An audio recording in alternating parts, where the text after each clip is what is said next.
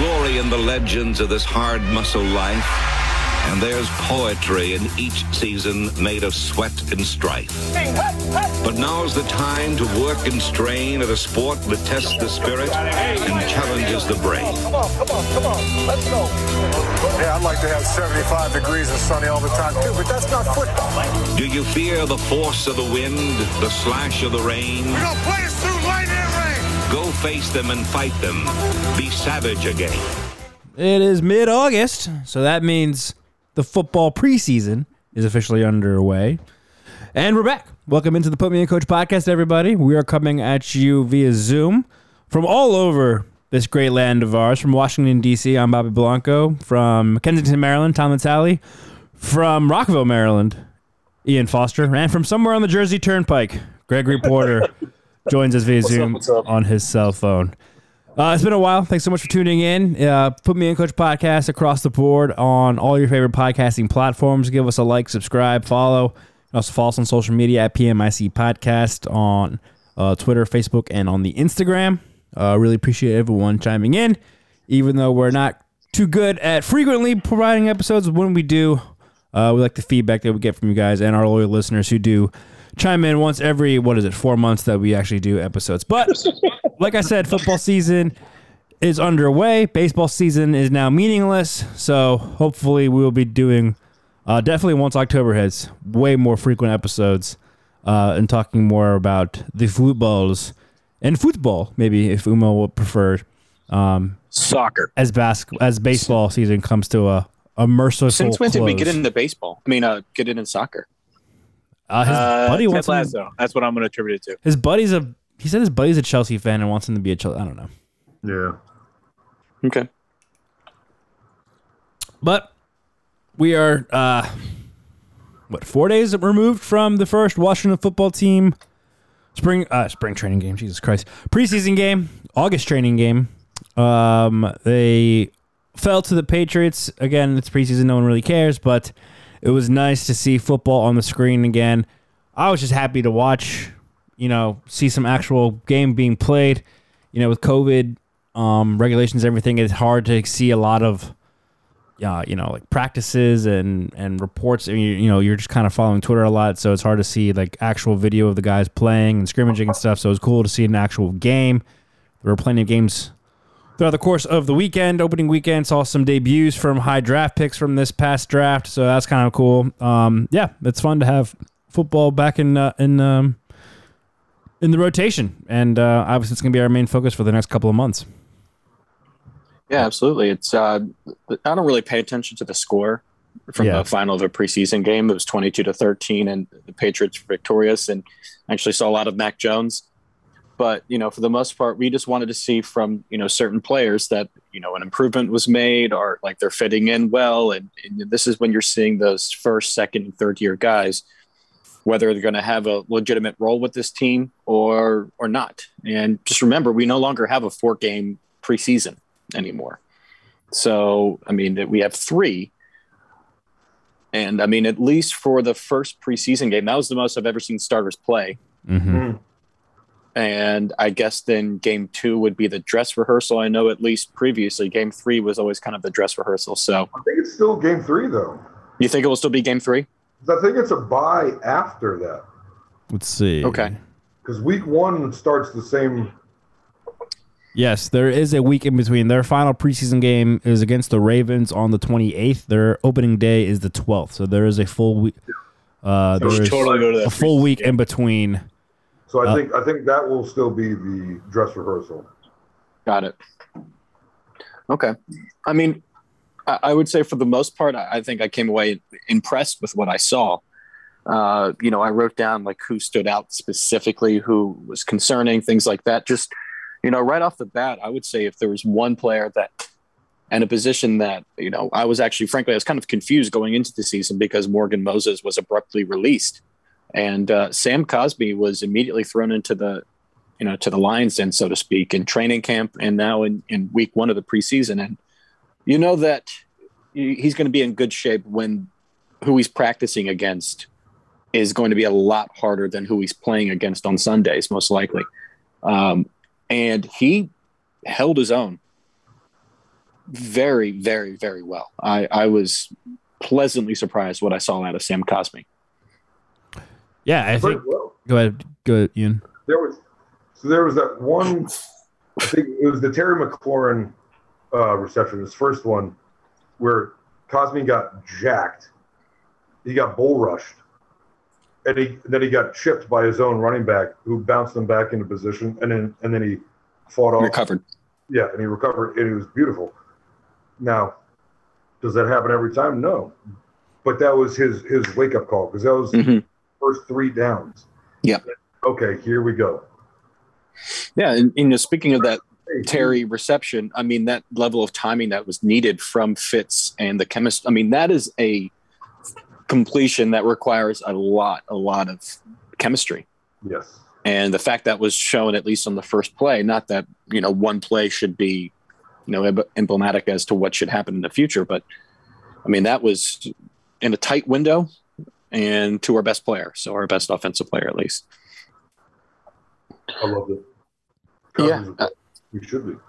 He he, I love, I love seeing that uh, Fitzpatrick's beard coming out of the coming out of his uh, chin strap. Mhm. I loved it. I love seeing him in there. I'm happy that he's on the team. Porter, You know, he- What Yeah, I go retweeted, where he was chewing gum, no mouth guard. His wedding ring wasn't even the athletic band. Yeah. just his actual wedding, wedding ring. And he's calling out blitzes. Yep. I love it. Zero fucks given. Zero fucks. I'm all about it. I mean, he has We an should, infectious hey, when is, personality. uh, is that a is that is the Ravens uh, Washington game? Is that home or in Baltimore? It's at FedEx Field. Saturday the 28th at 6 o'clock. Fuck. All right, never mind. I don't want. I don't want to go. No, I don't blame you. Mind. Yeah, the both uh, the last It's two home games are easier both at home. for you guys to come to Raven Stadium than it is for all of us to go to FedEx Field. That's pathetic. That was rude. I mean, FedEx Field is just a pain in the ass It no is. matter where you're it's from. It's easier for you guys to come to Baltimore than it is for all of us to go to FedEx Field. FedEx Field is farther away. I did notice it took you a half a second to say home or away. No, no. Home is FedEx Field. Duh, because I'm a Washington fan. Yeah, that's jerk. I just live in Baltimore because it's awesome. Is the Washington Ravens game home? Which home, Porter? Which home? Yeah, home or at Ra- or in Baltimore. I said it with purpose and intent. You did. yeah. Yeah. Th- thank you. Thank you, man. I think the experience of going to the game if we were in Baltimore would be way better than. I mean, I think f- for us, FedEx is technically closer. It's just a pain in the ass to get in and out of that place. Like there's two ways in and two ways out, and you're just stuck. And the stadium isn't nearly as as nice. I mean, M&T Bank is It sucks. way nicer. No, we'll have a new stadium in a few years. Ian will, Ian will never give an inch. No, I was saying ours sucks. But now I Oh, oh, gotcha, gotcha, gotcha. Um, all right, and then as far as you know, the first drive of the defense, Chase Young immediately showed why he's Chase Young. Yeah, I mean he's good. Like wrap him in bubble wrap and put him on the sideline. He does not need to play another snap. And a, a few- a few things though, and nothing against Chase didn't do anything wrong. And but Daron Payne, I understand it's preseason. You you want to make a play, just just I'm gonna need you just to follow the ball. Oh my god, just just just fall. it's the most important thing out there. Please just grab it. Just just grab And it. hold on to it. Fall. He You're in wanted field goal position. He. He wanted to be Chase Young. He wanted to pick it up and take it to the house. I get it. That's not your style. Nope. Lay Unless the- you have. Yeah, that's But hell, hell, get that out of the way in the first preseason game. If that's opening Perfect. day, he's he's picking up that ball. Yeah, you know there, there's really on the on the other hand there's really two guys that had three excuse me that really stood out to me and, and guys that we're not sure if they're going to make the team or i know one at least definitely will and that's uh, cornerback Benjamin St-Juste our third round pick. He has been with the starters. It, it seems like you know the you know i know everyone makes a big difference between 3-4 and 4-3 but primarily more than 50% of the time we're going to be in a nickel defense. Four down linemen, two linebackers, and uh, three corners, two safeties. And St-Juste has been with the starters in that formation, that nickel formation. So that means you have St-Juste on, on one end William Jackson on the other end, and Kendall Fuller playing where he's his most productive, which is in the slot. So last year, I mean, I, I would have expected Kendall Fuller to remain outside, and Jimmy Moreland, who was a starter there last season, who I thought was fine. Um, this leads me to believe that they they found they think they might have found something special in St-Juste. St-Juste looks really good. I mean, we know how good he was at Minnesota. Um, yeah, he's, he already seems like he's got a, a leg up on Jimmy Moreland. I, he's probably just he's just bigger and more athletic. I mean, he can play, he can cover more guys than Jimmy can. I mean, Jimmy Well- at this point is probably going to be strictly a slot guy. Yeah, and with um, which is not a bad thing. No, it's not a bad No, thing at all. I'm just saying not- that that's probably that's what gives St-Juste Yeah, the, the leg up on him. Yeah, and with I mean, I think St-Juste was drafted more so on his potential than what he put on film because not that he was unproductive at Minnesota, he just didn't play a lot because of injuries. So, I mean, clearly there's talent there. And I mean, if you are able to hit on a third round pick to be a week one starter, I mean that it, it's either is he is he being this impressive or is you know Jimmy Moreland that bad? And I thought Jimmy Moreland was was serviceable last season. He wasn't a, he wasn't the problem. Yeah. So I mean this this must be an upgrade. I, th- I, I literally think it's more indicative of what St-Juste's is doing. I agree. Yeah. What he's done through camp, they've been harping on him nonstop. And then it, what he put on week one, week one preseason, like he looks good. Yeah. he, Mhm. he looks the part. and it adds depth to a position that we didn't think there was was too much depth entering the the season. You know, if if he's gonna be able to play at that level, that's just you know a guy. And God forbid something happens to Fuller or Jackson, and they have to go Mhm. down. He you know he can step up and, and be a one or two Yep. guy if needed. Um, Yep. and Fuller, if if St-Juste is what we think he can be, it puts Fuller back in his natural position. yeah, And he, he might be the best slot corner in football. Correct. I think One of the best. like he's he's an all pro when it comes to in the slot. Like, Yep. He's top three, if not top one hmm at that position. Yeah, not to mention with where the pass rush appears where it's to be. Um, I mean, our secondary is going to be in a lot of um, favorable favorable positions. So, um, the other guy that stood out to me, and I know at first this was kind of a um, you know a good great headline to read on ESPN and things like that, and that is tight end Sammis Reyes, who played his first organized football game less than a week ago, and you know, I, I know that he's not going to be catching 40 passes in the in the season and something like this, but you know, he was signed because of his athleticism and with this organization under the assumption and hope that his athleticism can translate to football because he was a I believe a power forward at Tulane. Then he was a part of an international football program through his native country of Chile. So, I mean, the fact that not only did he look good, he was probably our best blocker, blocking tight end. Blocker. He was blocking, and then I mean, he didn't drop the ball. He, he like double catch had to like double catch one of them, but I mean, he the fact that he not only held his own but but shined. Like he looked better than Temarrick Hemingway and and you know other guys that aren't going to make this team. And you know, I think he he did himself a lot of favors on last Thursday. He's a pretty crazy story. I, I'm just, yeah. I mean, he deserves all the credit for getting out there and contributing the way he did. Mhm. I, I just still think, even at his size, you know, 6'5", 260, whatever it is, it, it, it, it he gets popped once, he's gonna get hurt. Like it's very different. Having not played football your entire life, literally your first time playing football is in the NFL. like the first time he gets a hit, like that one catch he had was across the middle, Mhm. and I, he bobbled it twice too. And I was, and Tom, you and I were watching the game and I was like, he's lucky he didn't get smacked.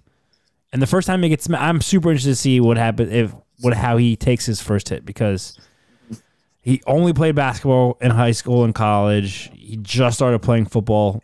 Just, uh, he's got the great size. He's got athleticism. Give him that. But can he take a hit? Can his is his body going to be able to hold up to the wear and tear of playing tight end in the National Football League. That's my biggest question mark. And like I said, he's still a great story. It's it's interesting. I mean, he, right now he's listed as the fourth tight end on the depth chart, so not even a guarantee that he even makes the final roster. Um, but it, it's something. He, something he might have a shot. I mean, he might have If a he shot. blocks well, yeah. Practice squad. Put him on the practice squad. I, I I wouldn't. I think he gets snatched up. He's too. He's got too much potential. Correct. I think he's he's like the ultimate flyer.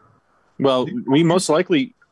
What what surprised me and amazed me the most, what I was so happy about was his blocking. Like I sat there, one of those, he blocked the shit out of these people. Like a DN, he put that dude in his place. Yeah. Well, they're they're There's no hoping Tim that Tebow we have blocking out another. there though.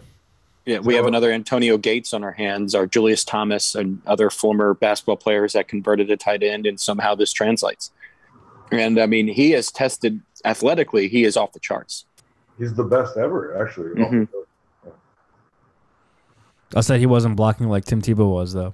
No, no, definitely not. And not to mention, well, the thing is, you could theoretically keep him because we no longer have a fullback. Sorry, Greg. Um, God so Does he play special? Has he gotten any reps? Does he like do yeah, Punt he- coverage. he's on he's on punt duties. good? I mean, because if, he, if he's got speed and athleticism flying down the field, I mean, hmm that's all you need on punt coverage.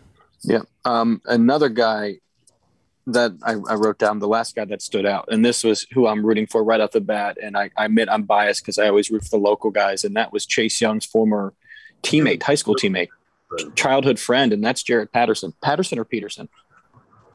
Patterson, Patterson. Patterson. Jaret Patterson. Jaret Patterson, one R, one T, Patterson, two T's in the last name. Yeah, Um, he looked great, and I think Tom, you said this when we were watching the game, like so so good on Peyton Car- Peyton Barber, just so Yeah, I'm, I'm, s- I'm good. so good with I'm good. him. And Jaret Patterson can take that position, and you know, if we just need that third running back to fall forward for two yards, make let it be Patterson. So I'm so okay with on. on I'm so good on Peyton Barber on this Wow. roster. Goodbye. His, I mean, Like a Ron Rivera has fraction of the been very, too. very complimentary of Patterson too. That um, I mean, one you're looking at this was the most pro- arguably the most productive running back last season, or maybe one of the most productive running backs ever. I think he had an eight touchdown game last season. Yep. Um, At Buffalo. and Ron Rivera has been incredibly complimentary of him, comparing him to Darren Sproles. They're they're actually been trying him out on punt return duties this week too. I mean, he not only shows that he could have a potential role and um, be used in a variety of ways, but like this is a guy that you know my my stance on Peyton Barber. I understand what his role was last season. Like you're the short yardage guy. You know you're going to have to fit through a really tight window in goal line situations, and he was good at that specifically. But if you remember when Antonio Gibson got hurt last season, went down, our offense just had absolutely no shot whatsoever because Peyton Barber could not do what he could do, and neither could J.D. McKissic. But we are already well enough. We are well aware of what J.D. McKissic is on this roster to do.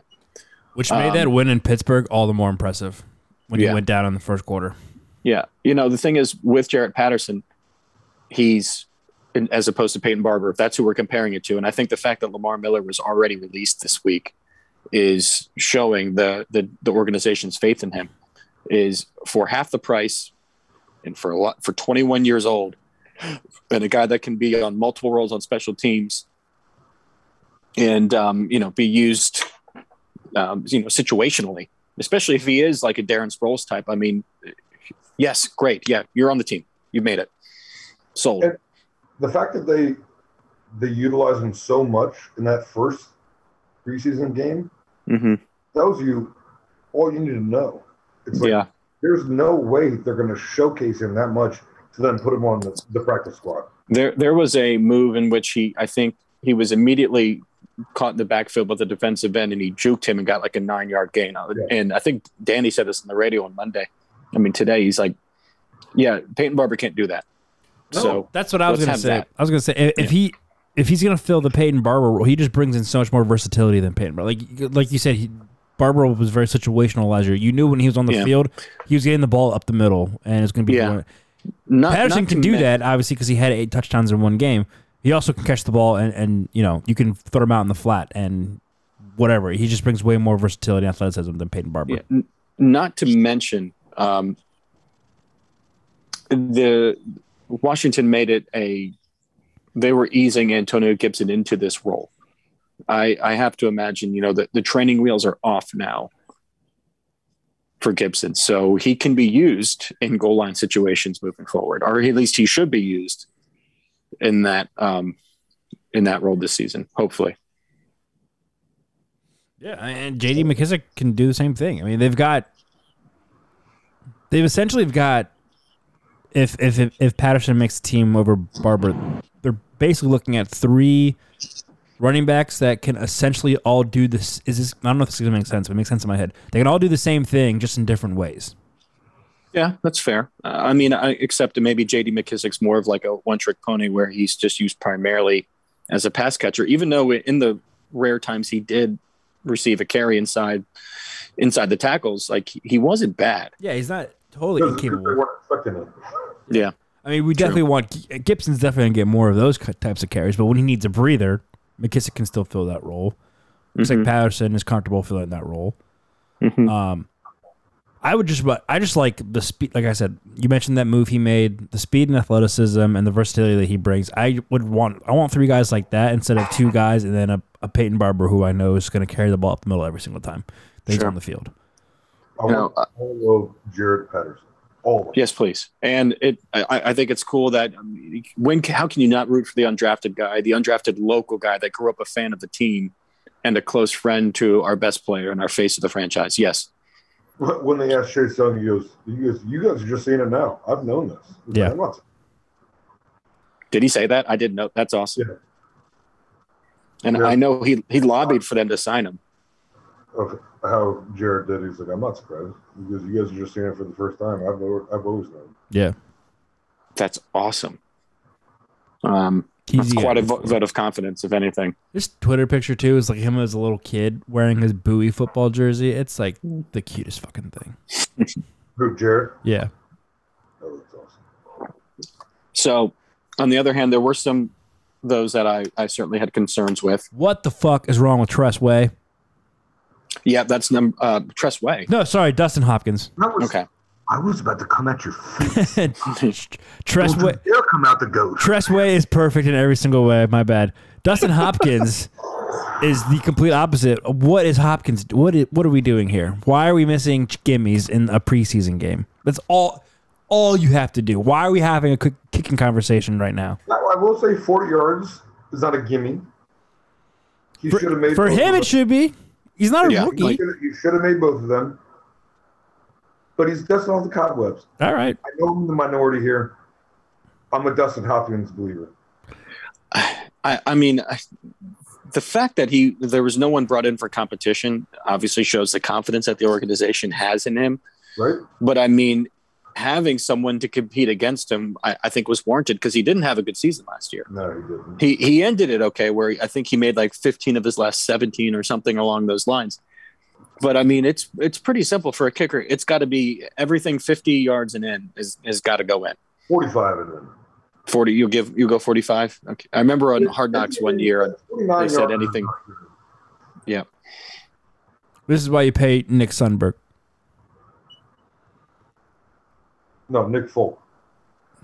No. Best long snapper in the league. We just let him walk.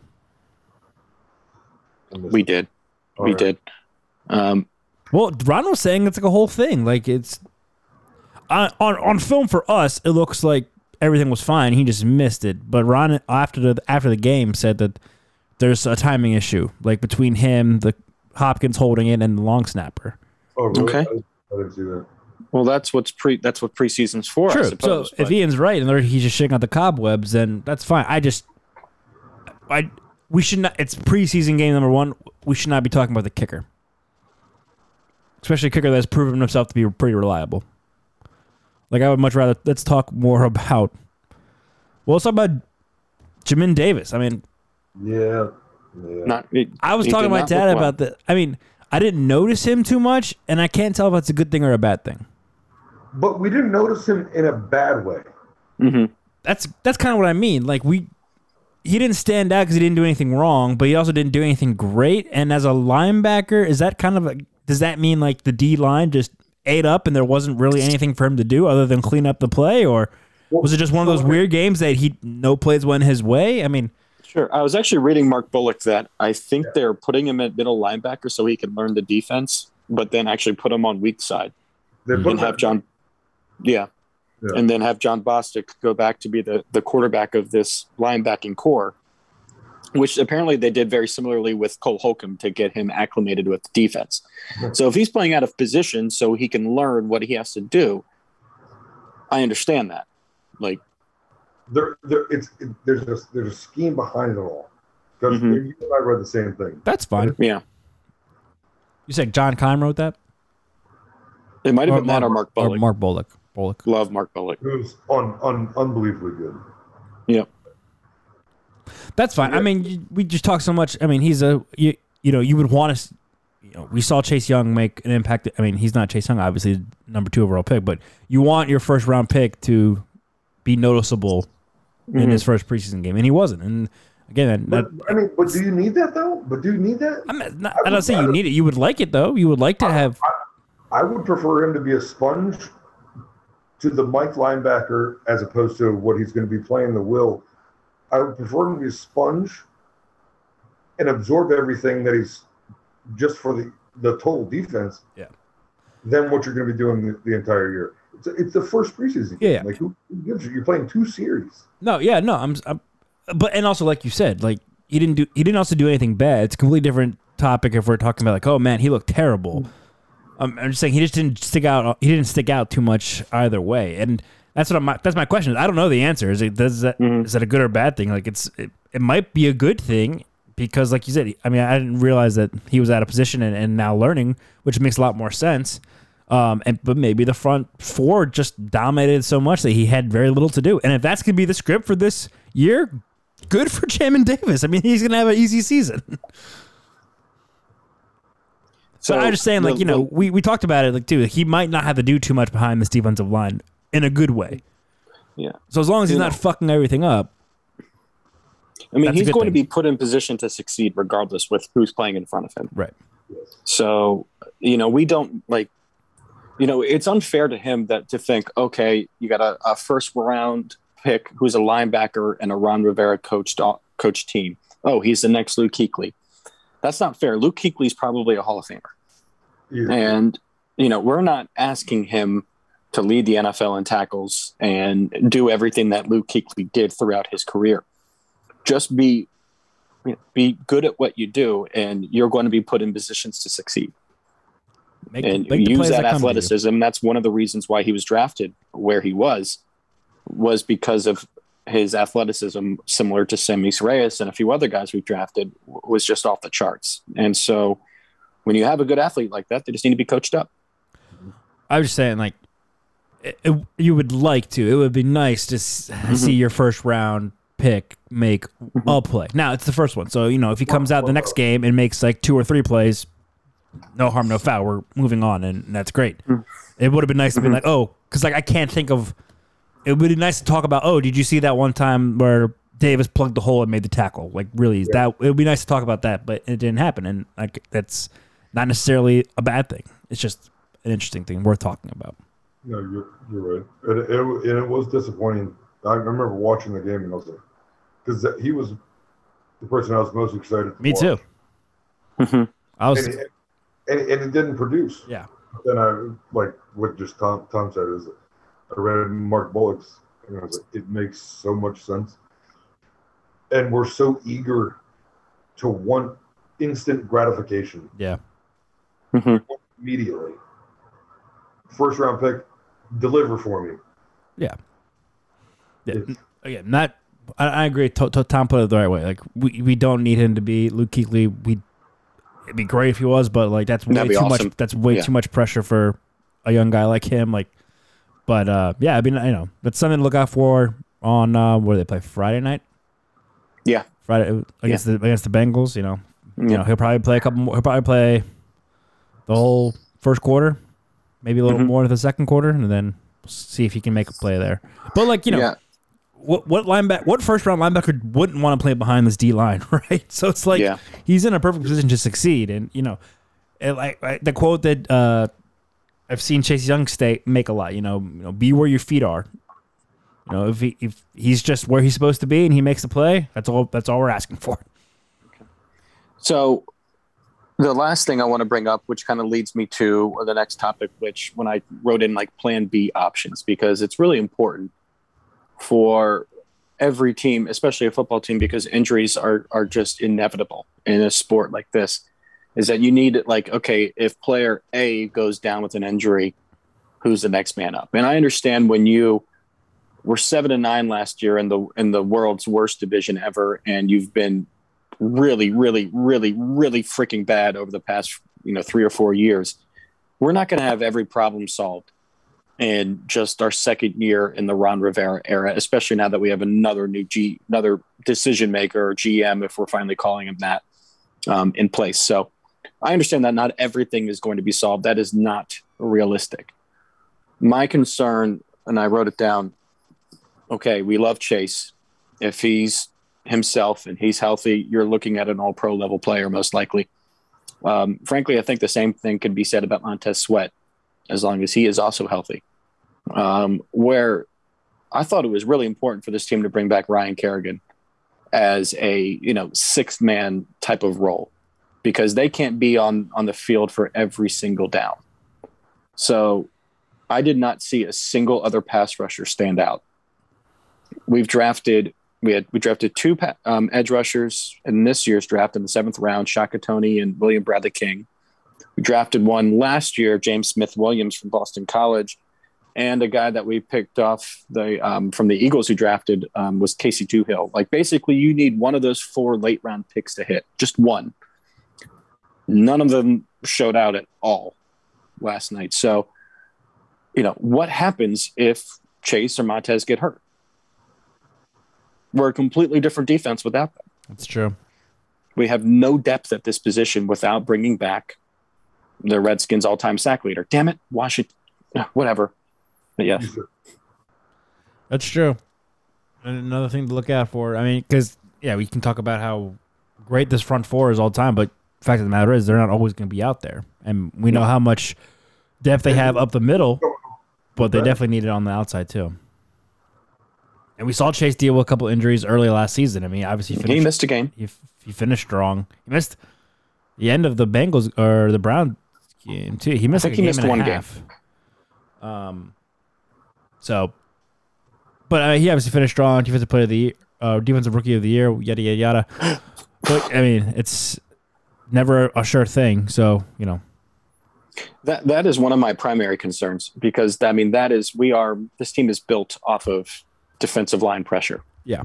And if you are, you know, if one of the D tack, like if Ioannidis gets hurt again, or if Daron Payne gets hurt, Jonathan Allen, okay, no problem. Um, Tim Settle, who would probably be starting for the majority of the teams in the NFL.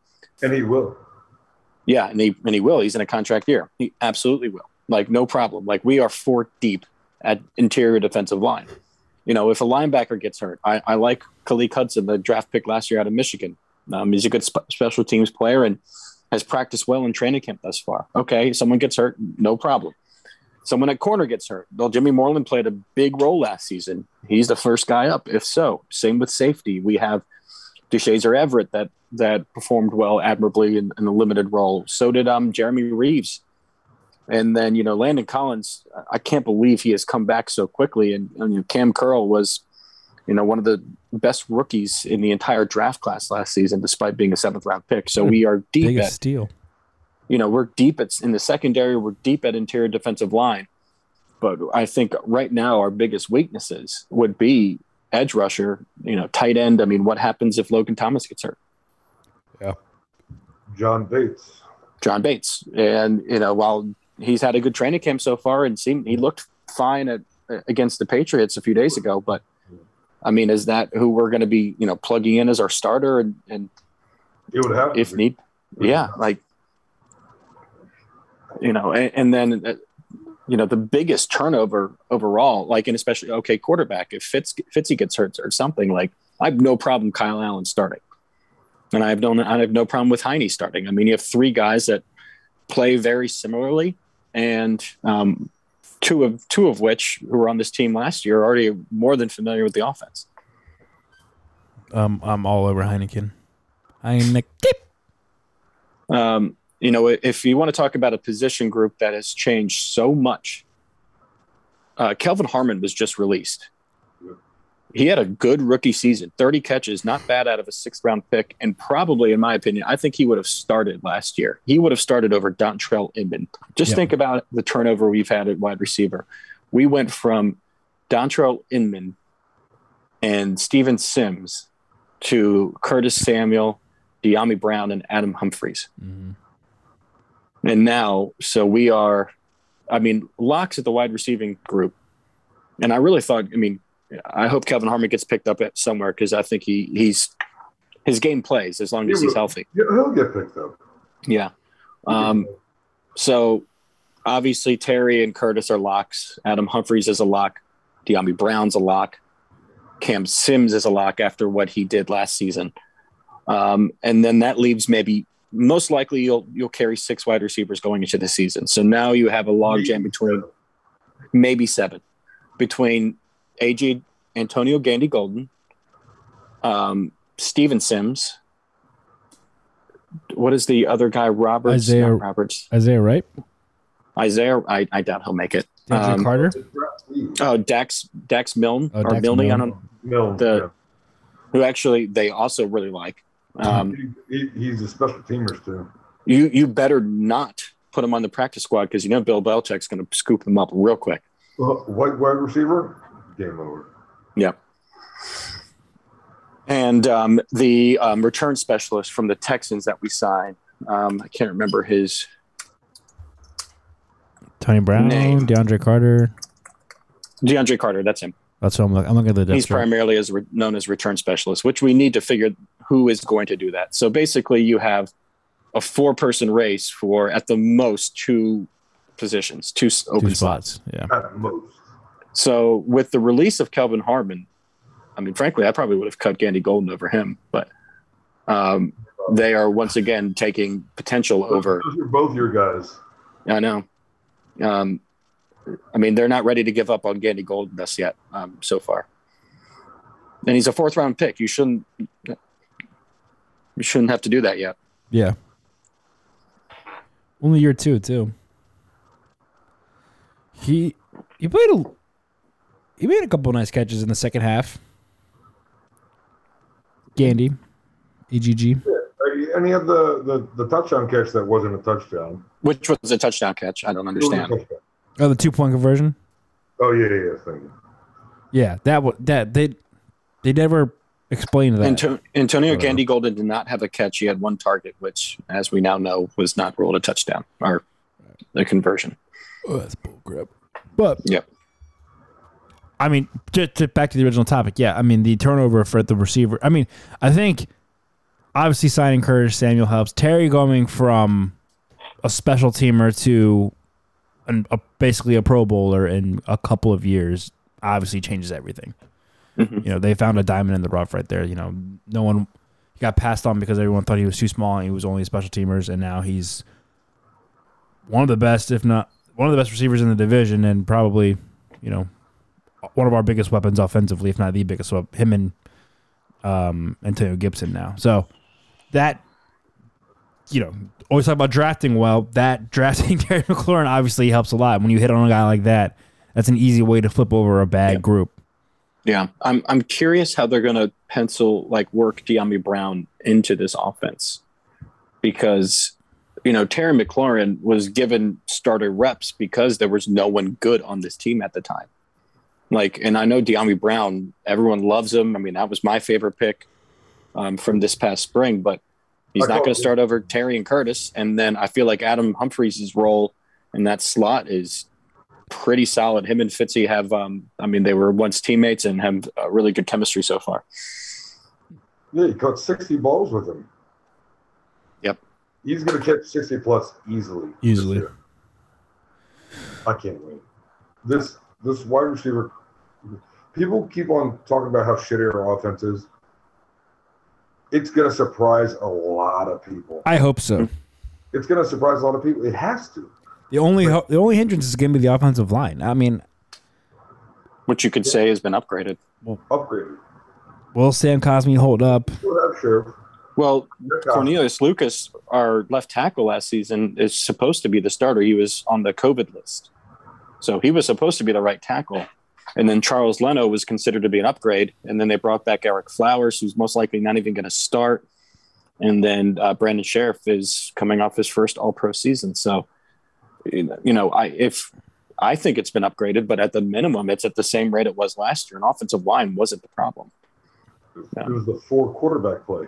Yeah, Yeah. And the shitty. I mean, the 32nd ranked quarterback play. I mean, it was awful. So Speaking of which, we got the full Fitzmagic experience on Thursday Yeah. night. I feel like he made like two. I missed the first drive, but I feel like he made two really good throws and two really bad throws. yeah, I you know I I wrote down just generally speaking, guys, like what will be needed to win the division, and you know someone that's not a Reds, damn it, not a Washington fan, asked me that like a few days ago. I was like, it's pretty simple. I was like, if Fitzy can be the 16th rated quarterback, we probably win the division. Yes. if you're just middle of the road, just 16th, middle of the road, we probably we will win more games than we will lose, Correct. barring injuries. But yes, If he's throwing more touchdowns than he is turning the ball over, if he's throwing it like more touchdowns at a two to one rate, like yeah, if he's got twenty touchdowns to ten picks, take that every single time. yes, he's probably going to throw more than that. Record always goes with the defense, where the defense is ranked. It's there. If if the defense is ranked in the bottom fifteen, it's a losing record. If it's ranked in the top, then it's closer to five hundred or above. And now he's playing his best football that he's ever played. He's also Mhm. this also might be one of his most weapons he's ever had. Correct. My next. Now this is the most weapons he's had. We're, we're a four one four two speed team. Yeah. I, I agree with you, Tom, and I think that also obviously things like health plays a huge part in it as well. Yeah. Um, Yeah, no, know, it was just kind of frustrating this week though, like watching.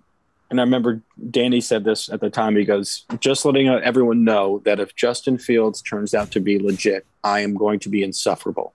And he's right.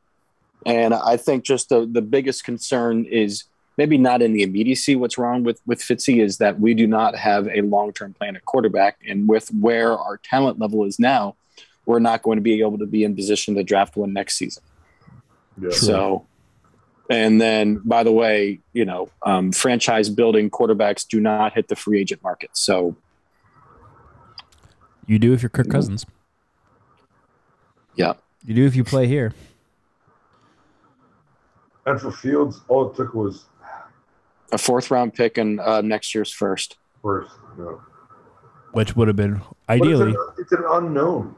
It's yeah. I mean, It's an it's an unknown. it's an inexact science, and I understand that. It's just, um, damn it, I really wanted him. Um, I know Field. You and I, you and I both, all three of us wanted. Wait, no, Mhm. Bobby, did you want him? uh no, No, I wanted- Tom and I. I didn't want that. I think I said I really did not want them to trade up into the top ten. If they wanted to trade up to like fifteen or fourteen to get, which is where he fell. on board with that. I wouldn't have been. I wouldn't have Yeah. been as upset. I think I would have been uh, okay with it. Probably would have been. But I, I was very. I've always been content with, even though this is proving out to be a great quarterback class, but I was very content with riding with Fitzy this year. Heine is the backup, and seeing where it takes us and building the defense. But that's obviously a pass. And you know, it's kind of. Funny. I was at my parents' house Saturday afternoon, and I think my dad and I watched um, Justin Fields' like first two drives, and he did not look good. He looked bad. Mhm. And so I left. I came back home, and I from the time I left my parents to the time I got home, I think it was they had gone to halftime. and came out of the second half, and he had two touchdowns. it's like ah shit. Oh, damn it.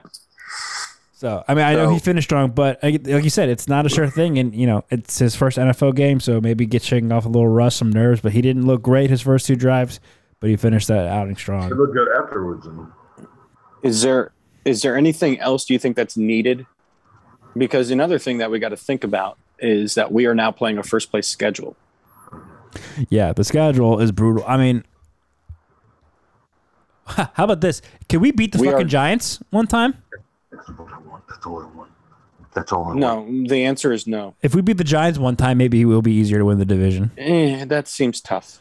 And of course, we played them the first time Thursday night, week two, at home. That's an automatic loss every single time. Why? Why we can't beat Daniel Jones is just And Yeah. they're a disaster in his five wins in his career. Four of them against us. come across us. It's it's just a show. Also, the Giants are a disaster right now. They got into an all-out brawl on like the second day of camp. They have no offensive line. We should destroy them. If we don't destroy them week two, I'm going to be, I'll be, I'm going to take a word out of Danny's. I'm going to be insufferable. I'm going to be so mad at everybody. that Friday is not going to be a fun Friday if we lose that game. For you know for we're we are not favored. Um, we are underdogs in our home opener against the Chargers. that kind of checks out. It's actually like they are like so if because it says Chargers minus one, so we like you have actually a four point spread for that because Yeah. they're giving us three points for being the home team. Herbie, that's a Herbie factor. Interesting. Is the Chargers Um, defense any good? No, right? They weren't. Mm, I don't think so, unless Derwin James is healthy again. Um, I think looking at our what else? Go ahead. What else would be needed? You know, in order for I mean, we haven't won. We haven't had back to back playoff seasons since the nineties, early early 90s? 90s, like the '91, '92 team. So, I mean, you you were looking up on almost 30 years of not being able to do this once. Redskins, god damn it. Well, that's the other thing too. It's not just us. Like no one wins this division back to back anymore. I don't think the last back to back winners were probably like like the Eagles in the early two thousands, mid two thousands. Like who? No one's won this division two years in a row in a very long time. So we're probably not the favorite. I mean, it sounds so simple and easy, but really, because like you mentioned, we we do a play a first place schedule. You got to beat the teams that were better than. Mhm. This you mentioned the spread against Char. I mean, the Chargers. They they might be a fringe playoff team. I don't know. You should beat the Chargers at home to start the like season. think so. I think the Giants are going to be a, a disaster. Bobby, I have really bad news for you uh, with the week one game. It's at your favorite time. Sundays at one. Put on CBS. It's on CBS. Yeah, I know. Because AFC team, and we're gonna get you know like the D squad for their announcers. yup. Yeah, that's Yep. not gonna be fun to watch. But anyways, beat the team. Like you're not gonna beat the Bills, but you should beat the Falcons. The Falcons are gonna be bad this year. You're not gonna Mhm. probably beat the Saints. Probably not gonna beat the Chiefs or the Packers. At Denver, should probably beat Denver. Yeah. Rematch against Tampa Bay, probably also at Carolina. We Win. should probably beat Carolina. Seattle, probably not. I- That's a Monday I would say game. coin flip, but then it's Monday night, so we already know what that means. at home too. Um, at the Raiders, I don't know what the Raiders are going to be this year. I, I would like to think that the the Wolf can beat them, but they're such a coin flip. Mhm. The other tricky thing is that our back end of the schedule. I mean, it's all division. You end the season. Five straight. Yep, Cowboys, Eagles, Cowboys, Eagles, Giants. Cowboys, Eagles. That's going to be Wow. fun for us. That's going to be so incredible. Five straight division games to end the season. Oh my god. But I mean, should be the Eagles. I think the Eagles are they're not there yet. I don't know how much I would have faith in Hurts. I Cowboys are. I mean, if Dak is healthy, then yeah, they're Mhm. probably the division favorite. But I mean, who knows how? I mean, he hasn't even like participated in like actual scrimmages yet. I don't think. hmm Um, but yeah, I mean, beat the teams you're supposed to beat, and then you're, you're gonna have to pull off a couple upsets. You know, win win Yeah. within the division. You know, you can't get swept by the Giants. And almost almost every single time we've gone to the playoffs, at the minimum, we have finished 500 in the division. Yeah. I mean, the Giants. I think are, the Giants and the Eagles are going to be fighting for last place. You can't get swept by either of them. You got to, at very minimum, split, and you should sweep one of them at least. Yeah, if you go three and three, four and two in the division, that's Mhm. a good start. And then you're gonna Like, have to. uh, you might have to beat someone you're not supposed to, like like New Orleans or or Tampa Bay. Sure. I, I think, and by the way, Dallas is still favored to win this division. And I understand their offense is better than ours. But you know, you're looking at an offense versus defense situation, and you know our defense is categorically better than theirs. Where I I will begrudgingly admit Dallas's offense is certainly better, but not by like a you know a landslide. It's just still a huge question mark. You're not you're not you're not going to know. Mm-hmm. I mean, we Okay. won't we won't know until Dak plays a game. Yeah, And then what happens if he gets injured? They don't Yeah. they don't even have Dalton anymore. Who's their backup now?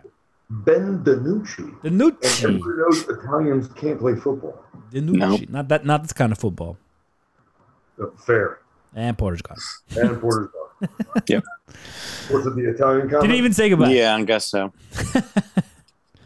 Um So then, okay, now that with two weeks left in the preseason, I mean, is there anyone in particular that you guys are looking out for? I mean, I mean, obviously, I know priority number one would be, or two things is execution and staying healthy. And I would say staying healthy being the larger concern. Just um, Chase Young, yeah, I'm good. You you you get a clipboard. Clipboard. Don't even put your shoulder pads on. I know you're not going to be happy to hear that, but nope, I'm good.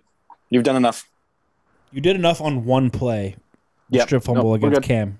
So The first third down of the entire season. like just just get ready for go after go out get ready for Justin Herbert, please. Please and thank you. Um I so my issue another takeaway that I didn't bring up from the first game and which I'm looking forward to seeing in the next two games is it seemed like the offense had a was really able to move the ball but not finish off drives. It kind of Oh. falls underneath your execution point, Tom. Mhm. I need them to finish off a couple of drives. So I f- because Remember, we didn't score. We went 17 weeks until we scored on the first drive of this of the game. that's fun. 17. It took week 17 against the Eagles.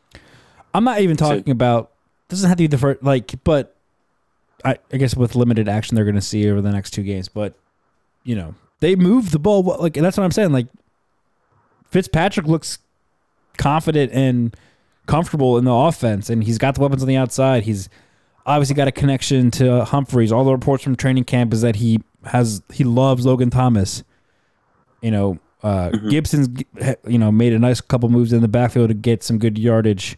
Move the ball, great, but also you got to finish. Like I would like the starting offense to score a couple touchdowns before we get to week one. Sounds good. Please thank you. Um, all right, ready to move on to baseball, Bob? Yeah. Yeah. All right. So um, Baseball. it has been a, a tough season for Nationals and Orioles fans alike.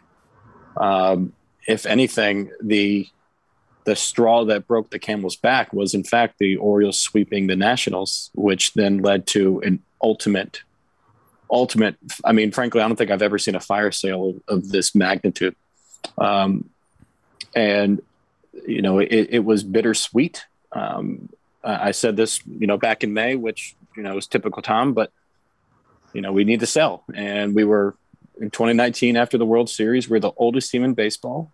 We're one of the most expensive teams in baseball, and um, we had a margin marginalized 2020 season and um, half of a 2021 season to of a sample size, proving that this team needs to start over.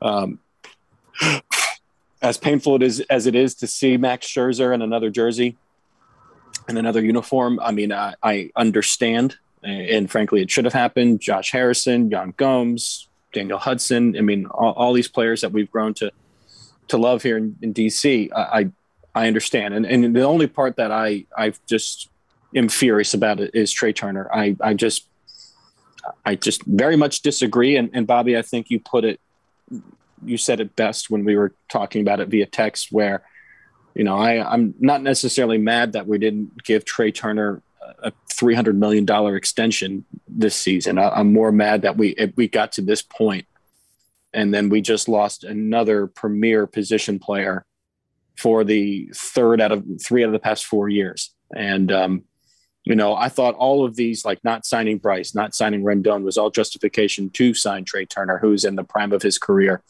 and has many years to come as an all star caliber shortstop. Um, that is a very, very tough pill to swallow. And, um, you know, on one end, I'm, I'm furious that the Lerners do not prioritize position players. At the same time, I mean, we just won a World Series. We just stayed competitive for 10 straight years. Just about like, you know, I, I'm I'm grateful for the, the memories that I have experienced in what was a very, very long time. But I guess both but all all of which can be true. Yeah, I I think you know it, it wasn't so. All in all, they make six trades. They're able to move eight players, seven of which are on expiring contracts, and that's Yep. what you want. That's that's Yep. that's the move. Um, and you got twelve prospects in return, so you got twelve for eight. Now, the one guy not on expiring contract was Trea Turner, and I said I, I wasn't upset with the final decision to trade him because I think at this point it was the right move. I I was more upset as a fan of the process that led us to this point. Mhm. You should have re- you should have extended him Years ago.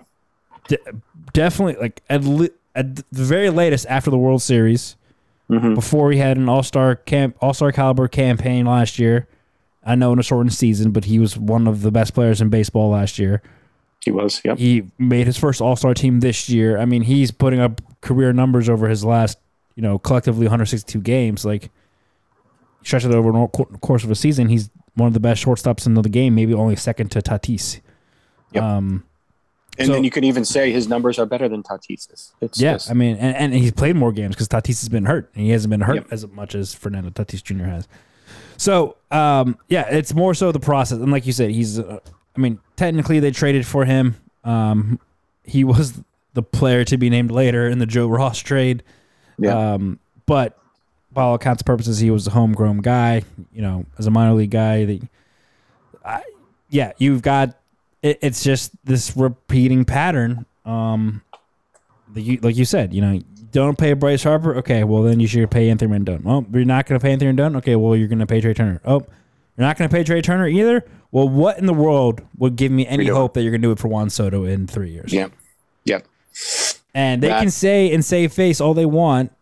I gotta be careful what I say here because my employment. Yeah. But they can say, "Oh, you know, he's our priority. We we hope to make him, you know, a, a national for life." Yada yada. They can say that all they want. I'll believe it when I see it because you haven't done it for your past three superstars, And homegrown, the last position player you paid for was Jayson Werth. Yeah. or even Ryan Zimmerman. Yeah. No, yeah, Zim's extension came around the same time. So yeah. Like that's that's ten years. That's ten years ago. Zim doesn't count. Zim doesn't count. Yeah. Well, Zim, but no, in in this sense, you know, Jayson Werth was a free agent signing. Zim was a home. He's the only homegrown guy that has got an extension. Literally. That's in, that's insane. And, and in terms Yeah, of, 'cause- as a- of a position player, he's and you can even go further back where, you know, Ian Desmond wasn't re-signed. Wilson Ramos wasn't re-signed. Um, Ian Desmond turned down an offer though. That's why He did He bet turn on down- himself and he lost. But that's Yeah. slightly different because they did try to resign him and he said no. What's that, dude? Yeah, He- they did try to resign him and he said no. So that's Yeah. not Ian, entirely Ian, on them. Ian Desmond pulled a Dennis Schroeder before Dennis Schroeder. Correct. that sucks. Um, you know, at, at the same time, we probably wouldn't have gotten the same return had we. I mean, definitely wouldn't have gotten the same return had we not included Trea Turner in that deal. And you know, I just well, a lot of season ticket holders were calling in that next morning furious, and only furious about one thing, and that was Trea. And um, Everybody knew Ma- Max. That was that was a done deal. It should have happened. It Yep. needed to happen. Yep. That was a guarantee. Yep. Four like everybody here knows. I'm I'm not a Nats fan. Four prospects for Max Scherzer and Trea Turner. That's, Four. That's nothing. That's nothing. Yeah.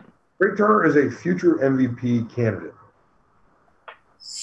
He affects the game in every single aspect outside of pitching. Yep. Every single one. So here's the to that point though, the difference is that you got the top you got basically the Dodgers top two prospects in return. And the Dodgers have a great farm system. And now they're your top two prospects and are essentially major league ready. Josiah Gray is already up and has made three starts.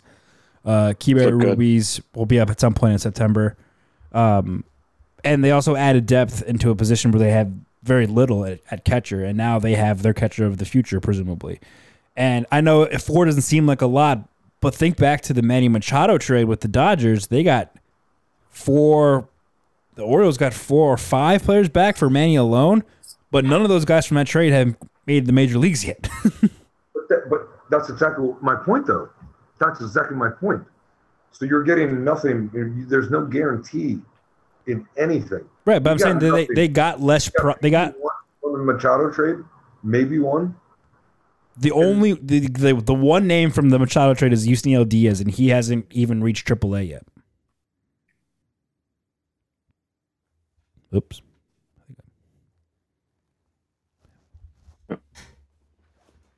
Something unplugged. I got you. I couldn't hear you. What was the last Okay. part, Ian? Sorry. Yep, there it is. Um, so that's why, and that's you know they got higher level. That's why they got less prospects back. They got higher level guys.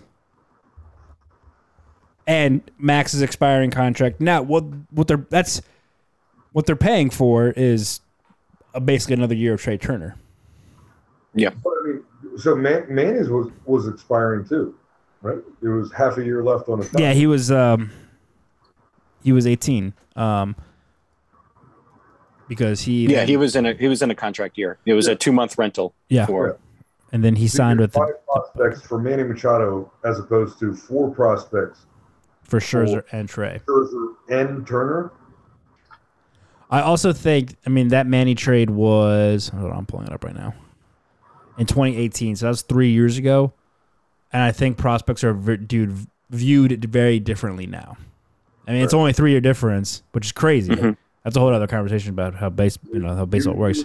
One hundred percent no better. Oh, okay, so they, so the Orioles got Dean Kremer back in that trade too. So Dean Kremer has made the major league roster. He's made 16 starts. Um, so that's significant. He hasn't done very good. He's 0 7 with a 7.25 ERA on the major leagues. Um, but the other big name in that trade for was Yusniel Diaz, and he hasn't even pitched or played. He's an outfielder. He hasn't. He just cracked AAA this year for the first time. Yeah. Frankly, I, I would have asked for like if you want Trea Turner, then you're getting me Gavin Lux or getting me Zach McKin- McKinstry. Like you're giving me one of those guys that's already in the in the league and that has years of controllability. Yeah. Like I, I what Ian's point is, like yeah, sure you, you got you got some guys that are are in the future, but more for an MVP for a guy that's most likely going to have a three hundred million dollar contract in in this near future, and you know for that then I, I need a guy, not just a you know a a chance. Like I know you need the bodies when you're rebuilding, um, but I. I I would have expected it to be something more significant. Um, if gonna the chance, then let's fucking throw at least fucking five or six chances at that, not four. Yeah. Well, and I think it would have been more legitimate if Trea was also on a contract year. Um, Yes. it's a year and a half. And, you know, I, I would say it, it's just all of it rubs me the wrong way. And, you know, I, I shouldn't complain because we have witnessed what awful owners can do to our favorite teams. We have the worst owner in professional sports and in Emperor Snyder. And we have an owner for the Wizards that doesn't give a shit about his team.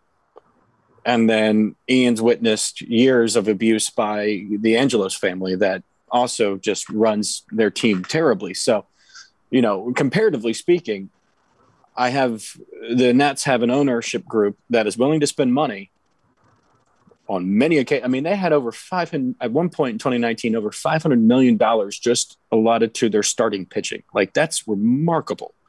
Like so to say they're cheap is not correct. It's just sometimes like their process just doesn't make sense to me. And um, between you know backloaded contracts and deferred payments, that's one thing. Know, some players might like that, some might prefer otherwise. But um, I, I just I don't understand how you couldn't still rebuild, but have Trea Turner and Juan Soto as your building blocks. So let me ask you this: Who? So the Lerners are definitely the ones who don't want to pay the position players, right?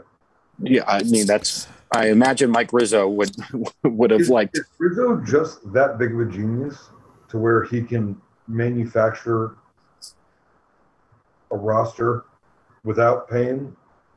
Well, Rizzo definitely values starting starting pitching over everything else. So is it Rizzo want to pay the, the starting pitchers, or is it the Lerners?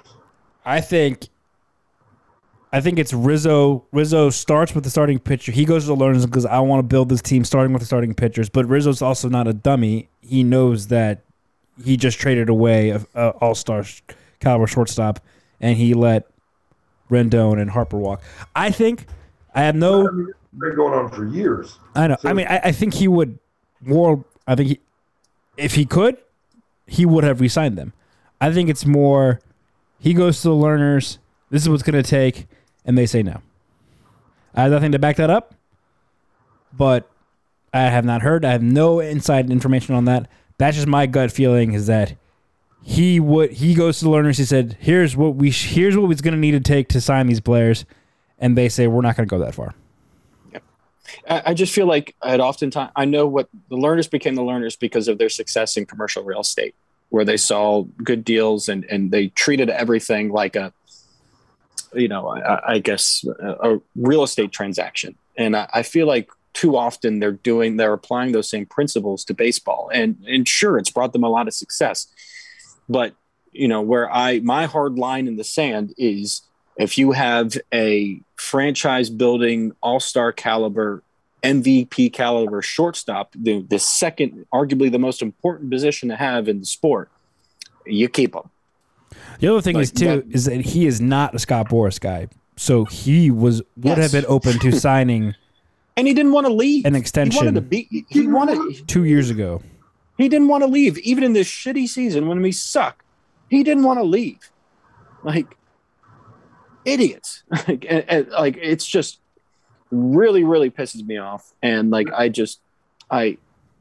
That's going to be a really, really tough pill, tough pill to swallow. Like I understood, like the Rendon thing. Like okay, we basically had to choose between Rendon and Strasburg, and we've always prioritized pitching, and I get that. And you know that's what happens when you win a championship everyone wants to see the benefits of it, and I understand. And um, you know, unfortunately, Rendon has not been himself ever since he left. Nowhere near himself. Um, No, and neither has, ne- yeah, and neither has Strasburg. Also, like, I mean, you have two now albatross contracts in Stephen Strasburg and Patrick Corbin, who is the worst pitcher in baseball. So, um, Hey, statistically pe- speaking, got you. He literally got you guys a championship. he did. It's So crazy con- he's the winning pitcher in Game Seven. yeah, it's it's and actually Ryan Zimmerman came out recently and, and defended him and said you guys have no idea what he had to do in 2019. So yeah, and Dave even uh, David was asked about that too a couple days ago, and he said he uh, he doesn't think it's more 2019. He thinks it was more the ramping up for 2020, and then the shutdown, and then having to quickly ramp up for Sure. 15 starts, Like, and then being shut you down. know, again.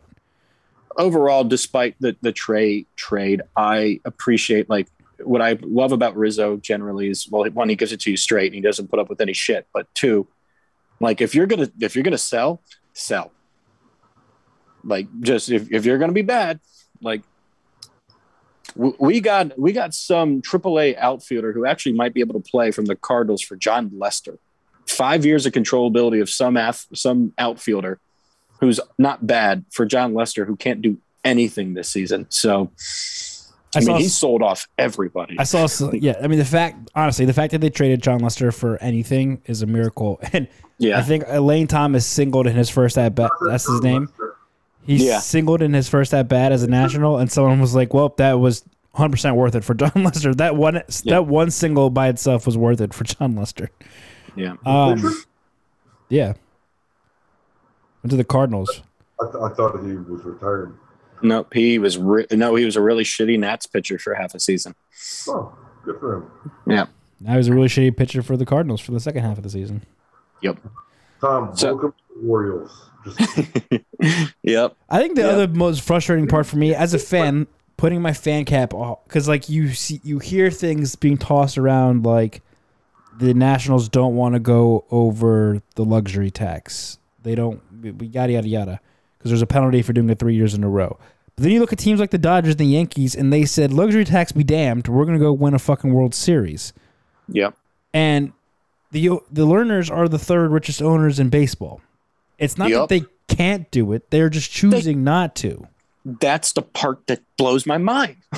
And so that's very frustrating. Like I know it's not my money, and you know for us it's basically monopoly money. Like you know it's make believe money for us. And why don't you pay them?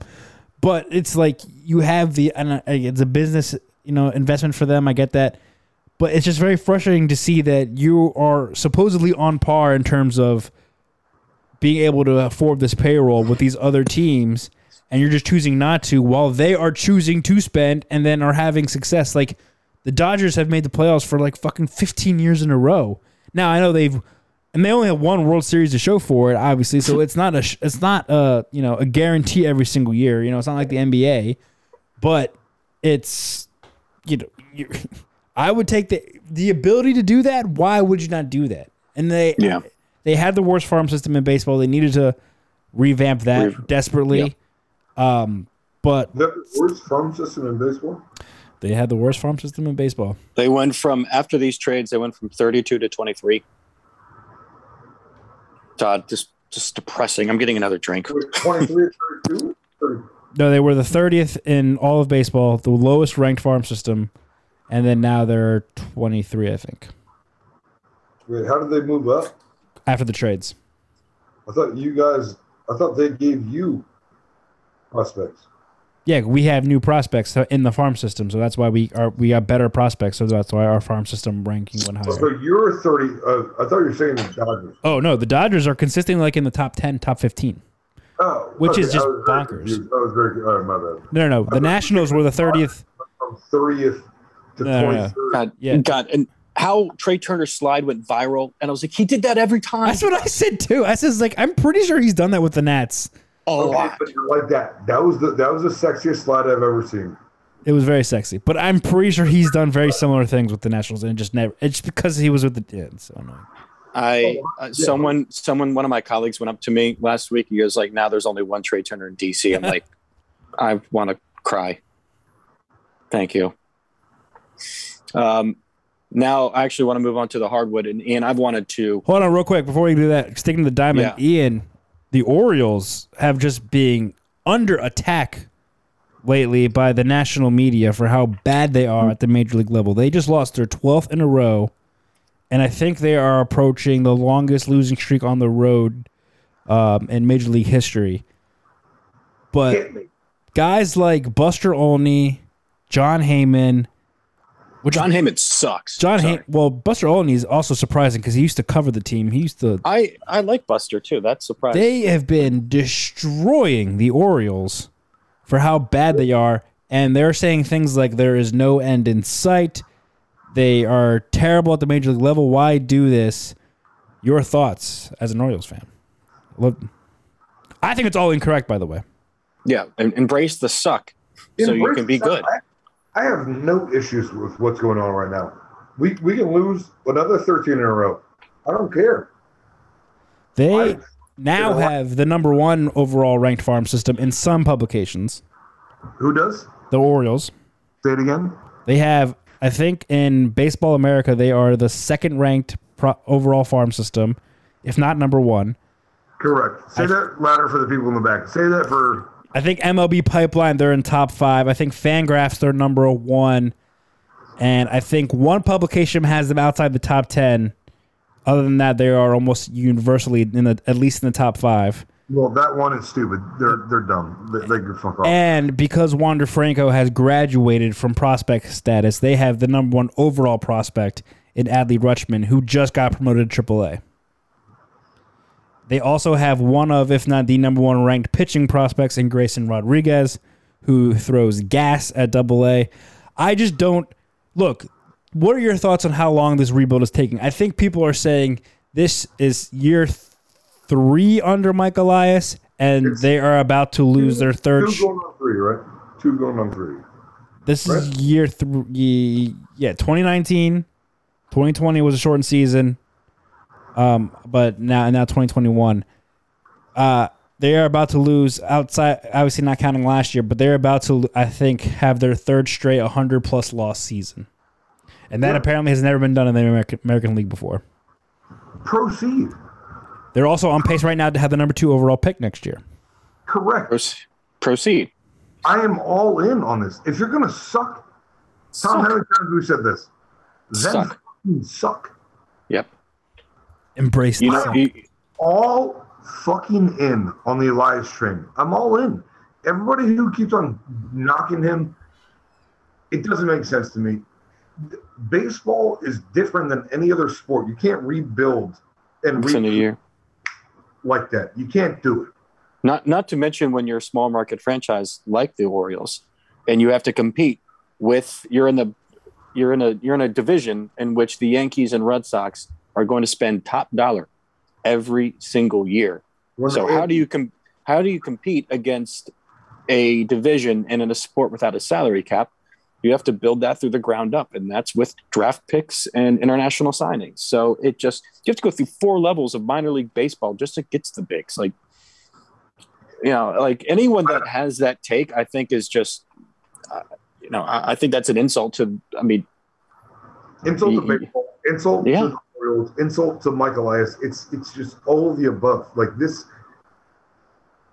Yeah, you know, you know, it's one thing if all these these prospects that you mentioned, if they bring if you bring them up and they're not good, then okay, yeah, you guess wrong, sure, different story. But none of these guys that you're mentioning are even on the team yet. So but that's what what Elias does is it is what his whole game plan is. Is you trade away, you get a bunch, and you fire at the fucking dartboard. You fire at the dartboard, mhm. eyes closed. You know what I mean? Yeah. You, you get a bunch of darts, you throw it at, and hope one hits the bullseye. So we'll see what happens. I mean, Adley's going to be a stud. Ad- Adley's a bullseye. Adley is, Adley is damn near the bullseye. Like he's he's as close to a guarantee that there is. But all the other ones, that's what you want.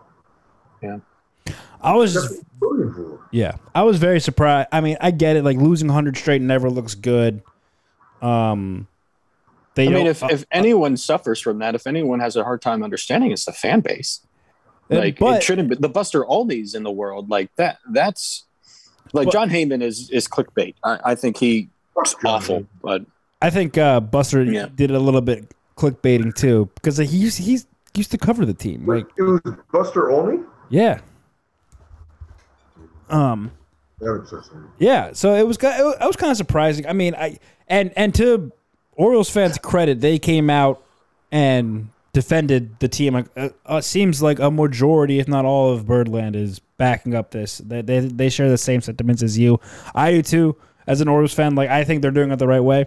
Like I would, yeah, I love the idea that you have the number one farm system and the number one overall prospect, and you're gonna pick number two overall again next year. Like Let's fucking go. like you're not what what's the what who cares if you lose 100 games you're yeah embrace the suck like if you're gonna you're not supposed to contend this year anyways so why bother winning 80 games yeah. And then also, you want to trade for a Trea Turner? Like is, is, is, is that what you want to do? the other thing is that they all i guess another criticism is that they didn't trade any they didn't have any major trades at the deadline. They traded Freddy Galvis back to the Phillies for I think some cash and maybe a player.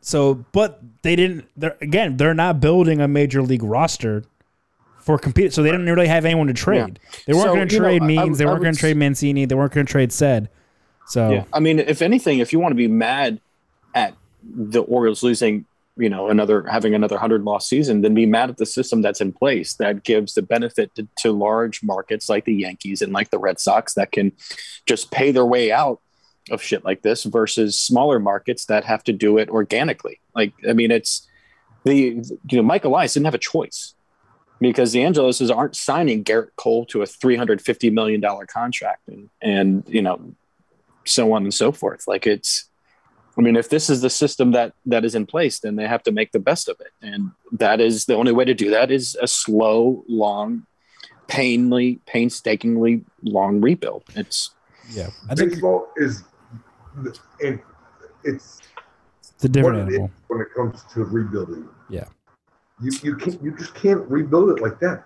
What you just said it takes years, years. Yeah. Now, I Yeah. do think it's fair to say that we're coming up to a point where some of these results need to start showing. Like, I, I'd, I'd say by next season they need I agree with that there needs to be improvement. Year or two has has to start showing something. I, I, Agreed. I don't think they need to be competitive or even like I don't think they should be contending for the playoffs next year. But you can't be losing 100 games next year. No, agreed. They they they need to, Aim. I would aim in the seventies. yeah. I would say that's a good season. And then the year after that, that might be the year you might have to be saying like we're we're competitive and we're gonna try to make a, a playoff Yeah. there. And and not to mention, then once you have these young guys that are ready, then that's when you can supplement the free agency market. And that's when you can use some of those trades. I mean, it's not just homegrown players that get you to where you want to be. It's them plus free agent market plus the trade market. You know, it's it's a bunch of shit at the dartboard, as Ian mentioned earlier. Yeah. So, um, cool. You guys ready to talk hoops? Last one. Yeah. Ian, I have long wanted to talk to you about this. Um, and you have just said the the trust in the, in um, Mike Elias's process. Yeah. Yo, you mean to tell me Tell me, you you mean to tell me that Tommy Sheppard's been here for like what? How long? How long has Tommy Sheppard been here? Not even two 10 years. How? Like He's that behind that dumbass. that idiot, Ernie Grunfeld. How? So, it's yeah, yeah. Like, Tommy Sheppard was appointed the interim general manager following Grunfeld's dismissal on April 2nd, 2019. He was named the full time position in July 2019. So Yeah, he but is, how long was he behind? uh, he was hired by the Wizards in 2003. Yeah, see, wow. Sheppard was hired by the Wizards in 2003, serving as the team's vice president of baseball operations under the newly hired president and general manager Ernie Grunfeld. I swear to God. So he's been with this team Yo, I swear to God. coming up 20 before years. I graduated high school. he sat behind the dumbest fucking general manager in Ever. the entire league. for 16 years. He's coming up on being with this franchise for 20 years. Oh my God, dude. Oh my God. But so he we are just a little over 2 years of his reign. So let, let's just kind of a little bit of context behind Ian and I's um, shocking faces right now. Is he took as much as I love him, I'm always going to love him. No one's ever going to wear the number two in Washington ever again. He traded the worst contract in the NBA for probably the second worst NBA contract uh, contract in the league. He then traded Russell Westbrook's contract for Kyle Kuzma, who I think could be a really, really, really solid player, especially when he doesn't have to share the ball with LeBron James. Yeah. yeah. Montrezl Harrell, who was coming off of a NBA's six man of the year, one of the better My defensive players. That's You're a Trez, you're a Trez guy. Always have been. Kentavious Caldwell Pope, one of the best um, three and D players in the league, um, shoots three, um, shoots over forty five percent from the three point line, and they got a first round pick, which they then converted into Aaron Holiday, plus a late round pick and some G League prospect. This is, in addition to that, they were able to sign Spencer Dinwiddie to be our point guard and to um, pair up with Bradley Beal. So we got rid of two awful contracts, didn't lose any draft picks, got some of the best role players probably that we have ever had, and then sets us up for um, better financial situations in the future to acquire more stars for Brad. Tommy Sheppard. So you're saying you like you like the you like the new guy? I do. I do. And not to mention, he hired who I think was a very, very well qualified and well deserved coach in Wes, Un- Wes Unseld Jr. And apparently, his biggest selling point was also a few things on correcting Bradley Beal. But he was dumbfounded, dumbfounded why Scott Brooks was just leaving Deni in just the corners. He also has plans for this little thing called defense. I don't know if you Defense. I don't know if you guys- Defense. I don't know if you've heard of this, but, And they just, The fuck is that? but apparently Wes Unseld Jr. also has plans for again brace for it defense. defense. So, Ian, fir- first and foremost, what do you think? Of, do you like you like the Russ trade? I imagine. The the new rush trade. Yeah. Uh, yeah. I I fucking love it. And so I hated the the initial Russ and John trade, right? Yep. Yep. Tommy Sheppard was playing chess, not checkers. Oh yes. Yep. And we were Yep. we had and we had no clue. Yep. Tommy Sheppard is so much better at this than we are. It's unbelievable. the the fact that he did this without giving up any draft capital. Remember, That's- Ernie would just give up draft first round picks like they were just Candy. candy. That's the part that blows my mind is that he didn't Blows my mind. that they did Blows not lose draft picks. Ian is frozen in a state He's of just shock. frozen with his hands. He's- I'm guessing that is his. I cannot believe we didn't lose draft picks face. There it is. Now you guys are frozen. no, you fro- you froze like this. You were like, Uh, you guys are frozen. ah, well, we can hear you still. Yep. Um, so I- Ian, keep going. So you like the you like this trade? Why is that? I I love this trade. It gives us so much depth. Mhm. The- what are we gonna what, are- what are we gonna do with with Russell Westbrook? What are we gonna do? We're gonna get to maybe the eighth seed and get bounced out in the first round. Correct. Max. Max, we get to the second round and then get bounced. Either way. But so this gave us so much depth in every single category. Like I've never seen a roster like this. And the drafting, I, I, I like the draft. hmm And so now, I mean, e- either way, we're we're going to be a four seed, maybe. Yeah. But But we have so many more options now because that's of how he's constructed this roster. That's what So that's what does it for me. yeah. So for example, like we're gonna have to trade some of these guys. Like there's no room, especially like you know Deni is is a building block in my opinion. So I, I don't know how this is going to work out. Uh, you know, there's there's a there's a log jam of talented players, which is a really good freaking problem to have. So if there's not enough room, then give us some draft picks, or you know, if we can acquire a third star with the haul that we just received, then we are in position and have the financial capability of doing that. Um, and he's really, in my opinion, he's kind of going by this methodology where, okay, we have our best player in Bradley Beal, he's the best two guard in the NBA, and we're just going to build around excellent, excellent, well qualified role players.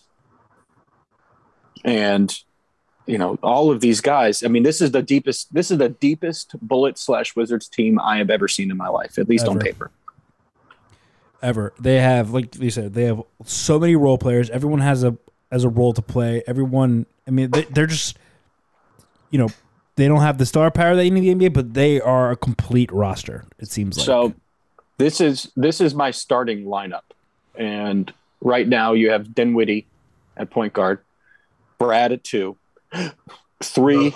If Brad's on the bench. oh yeah, totally. Yeah. Three. It seems like it's going to be KCP and Caldwell Pope. Rui at four and Gafford at five. Um, people forget how good Gafford was for us. Oh my god, I love him so much. That's your guy. Um, so a, a few things. Do you does Deni is Deni in the starting lineup? What do you do with Kyle Kuzma? Where do you, is Kuz a, a three? Is he a four? Is he a three and a half? Run, run, run through the top five again. Dinwiddie, Brad, Deni, Rui, Gafford. This is a this is a deep team. Yeah. Yeah. Then you got Caldwell Pope. You Coming have off the bench. Bertans. You have your first round pick in Kispert, who was the best shooter in the draft. So a, you're getting Thomas Bryant back. Thomas Bryant's back. Obviously, Deni's gonna be back. It's a fucking deep team, and like like like Ian said, like Tommy Sheppard was playing chess while everyone was playing checkers. he's still playing. Yeah. He's still playing this game, and like I, I think he's. I, I haven't read or seen too many interviews or read too many quotes from him, but it seems like he mm-hmm. has this Mike Rizzo approach where he has a one year plan, a three year plan, and a five year plan. He's Sure. working on the three year plan right now. You know, he he's envisioning what this team is going to look like because he said, like, like you said, these guys, some, not everyone's going to have going to be able to stay around.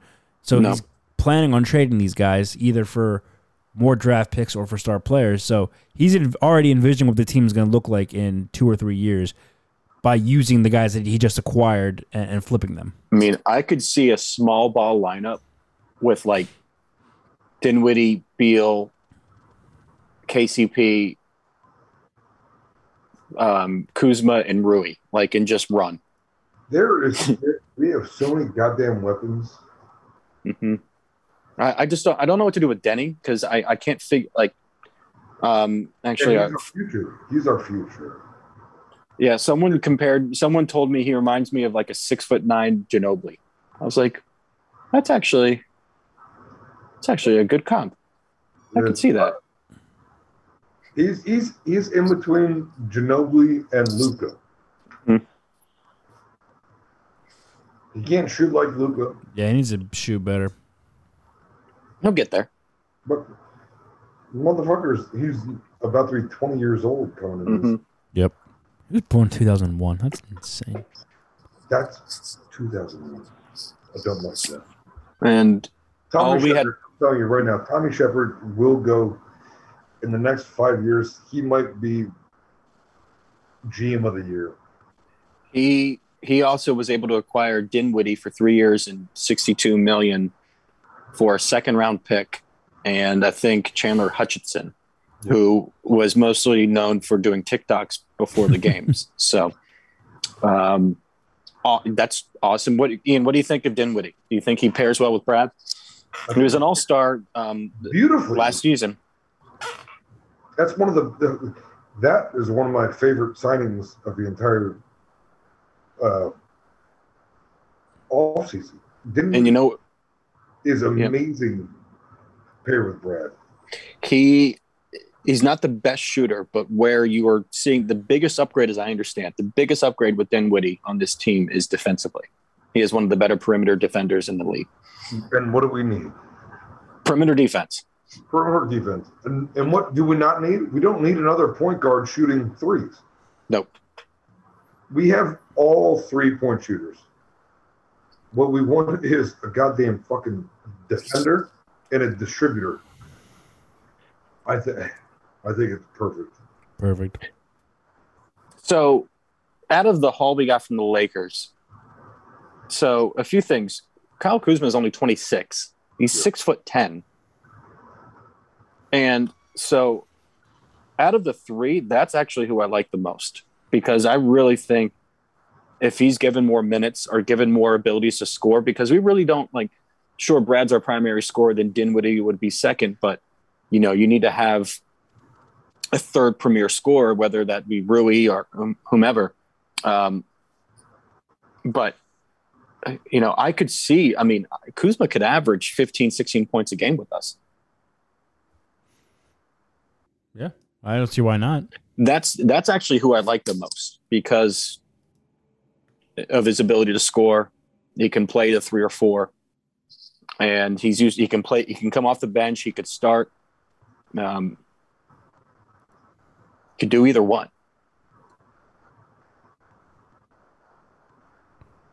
Yeah, I'm not sure. So, Ian, then you have a logjam of Gafford, Montrez Harrell, and Thomas Bryant. Then you can't you can't keep all three. Who was it? Uh, Gafford. Who do you say? Gafford, Montez Bryant, and Gafford, Montrez Hale, Montrezl Harrell and Thomas Thomas Bryant. Can't keep all three. I personally I would get rid of Brian. You you just you just want a dog in there, don't you? Yes. Trez is a Trez is a dog. He's a dog. oh, He's a like literally. I've, I've said for years I want somebody like Montrez Harrell and then now we have him, like the actual Trez. Yeah. I want, I want him to feast. Yeah. I like. I, I literally thought, like, honestly, I thought he was over 30 years old. He's 26, 27 years old. He's 27. Seriously? He's 27. Yeah, he's only two years younger than me. Born ninety four. That's awesome. Good God, Tommy. Right? Am I right? 27? He's 27. 27. That's Those- unbelievable. I thought he was 32. Like, literally, I thought he was 32 years old. Was it? He does look go older. Hargrave Military Academy, though. He was your rival. He went to Harvard. He went to Harvard. Mm-hmm. He does look older. He did. Man, you guys are getting me excited for Wizard season. He would go to Harvard. um, yeah, you know, and not to mention, let's just talk about how on God's given earth a team is going to work with both Russ and LeBron on the te- on the court at the same time. They're done. I, I don't know how that's going to work, considering that unless LeBron turns into a forty percent um, shooter from three, um, I don't know how on earth that's going to work. And Ian smiling, just like oh, I can't wait. No, no shot, no. Please and thank you. I want to watch that. hmm I, I will enjoy that. You know, I, I'm excited. I I just I, I am more excited about this than, uh, than this is probably the most excited I've been about the Wizards than, that I can remember. Um, because not only do they have flexibility, but they have young talent and and guys that that can shoot. And frankly, you need three point shooting. And or the best three point shooting teams were all in the, the playoffs this year. And they they traded for them, they've signed them, and now they just drafted the best shooter in Corey Kispert out of Gonzaga. So that dude can shoot. Can shoot. His his comp is Joe Harris, and I mean, great. That's fantastic. He Joe Harris is a really good basketball player.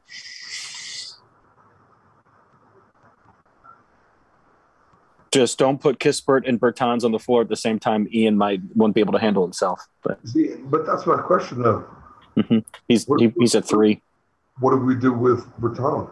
He's the albatross. He's got the bad contract now. So if Tommy can somehow get rid of that one, I, th- I think that's got to be what he's looking for now. I would imagine so. If he can do that, then he is just a goddamn miracle worker. He's a Gandalf. All right. Um, guys, this is fun. You ready for our 20 questions? Yep. Let's Wait, do it. Try to run through it real What- quick. What time are we at, Bob? Uh, a little over an hour and a half. That's hour, it? Hour thirty-seven. Yeah, That's great. That's perfect time. it's pretty We'll good. wait there. for, wait for Ian to come back. Um, But we're approaching midnight, and yeah. people in the household Oh, are getting you're right. sleepy. Yep. Tomorrow comes early. Um, Um, I got my guy. Hold on. Let me let me get ready.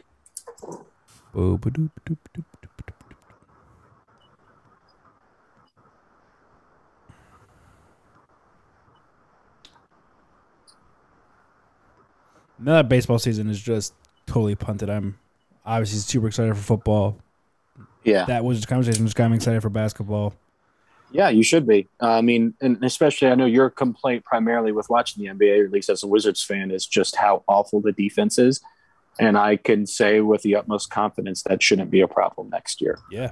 So um, at the same time, we're still not better than Brooklyn. Obviously, Yeah. we're not better than Milwaukee, not better than Philly, and um, Atlanta's going to be on on the up and up. Obviously, Chicago's got a heck of a roster now.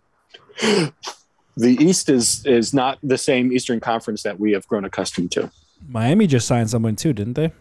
Yeah, they got Kyle Lowry. Kyle Lowry, that's who it was.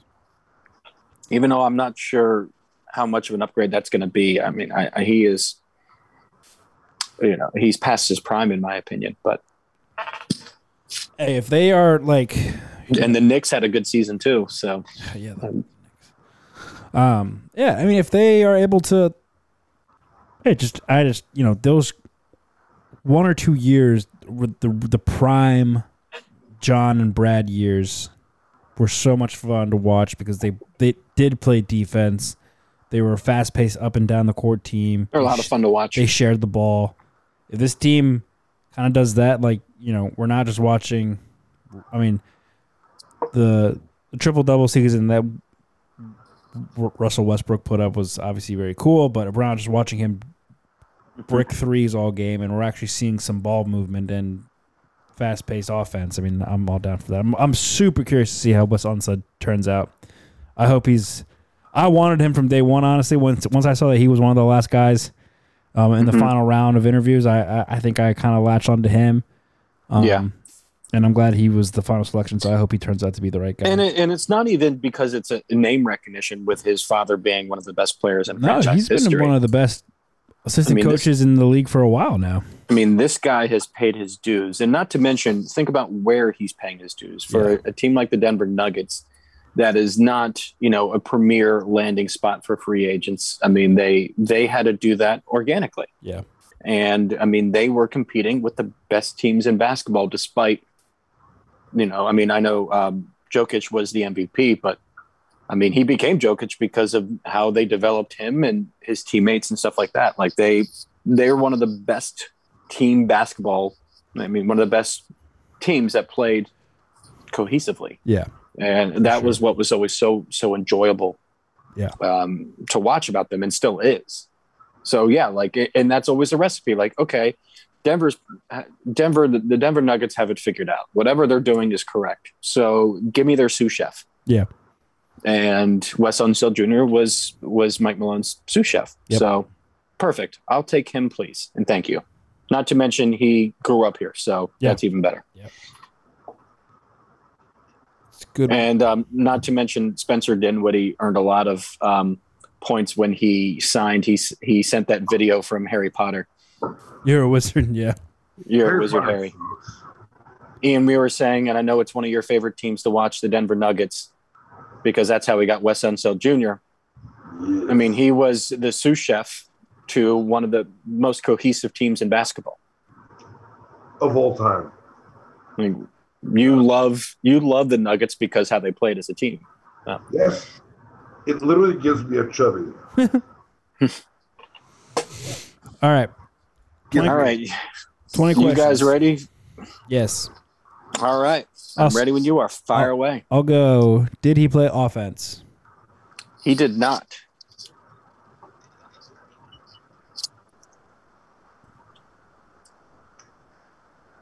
Was he a whitey? He was not.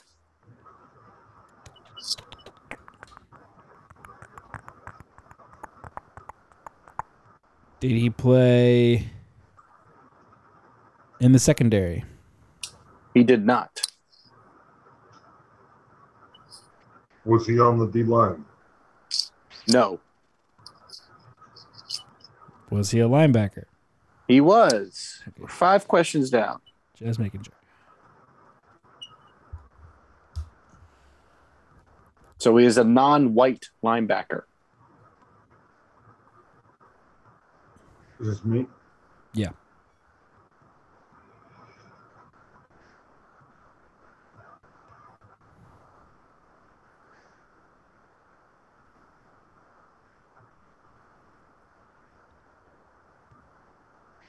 Did he play in the 2000 to 2010? He did. Did he play under Joe Gibbs? I want to say yes. Let me confirm.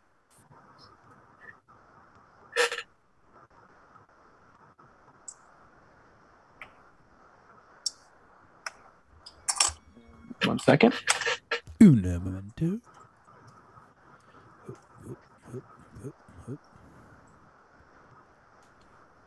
Yes.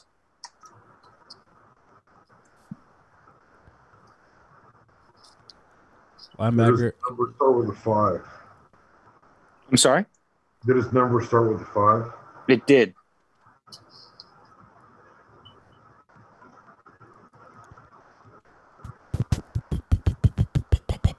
Great question. Yes. Helpful, sort of.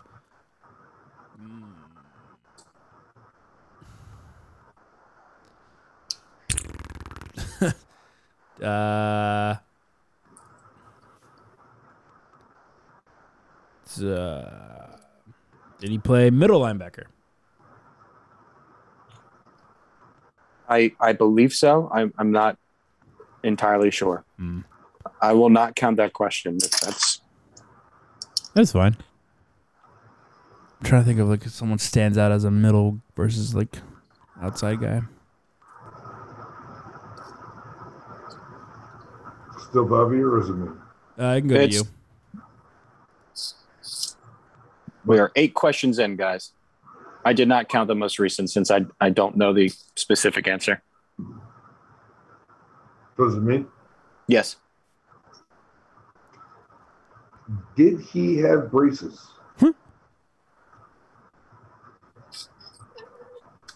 I don't think so. Let me do a little quick Google image search. In his pictures, I do not see braces. You you would have known. Okay. Um, only like two names are really popping into my mind. Did he finish his career with the Redskins? That was good.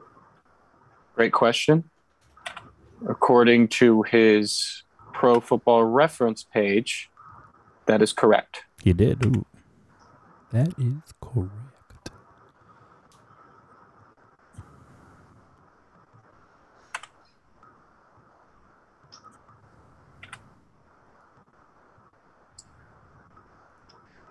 How many how many answers do we have left?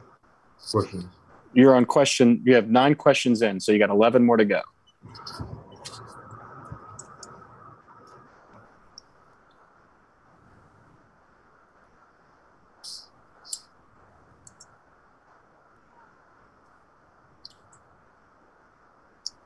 So, what we know now is he is a non white linebacker that wore a number in the 50s.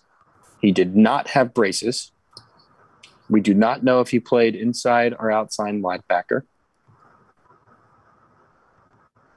That is, and he did not play for any other team besides the Redskins. Oh, you. I only asked if he finished his career here. So, he, but he was a Redskins for life.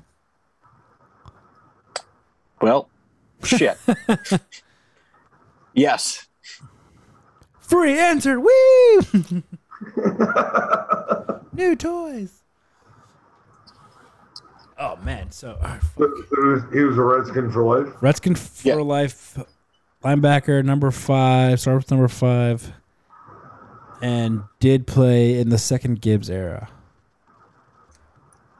Did um, uh, was he on the team before the second Gibbs Gibbs era too? Great question. That answer is no. So later half of the Gibbs era, Halfway. halfway.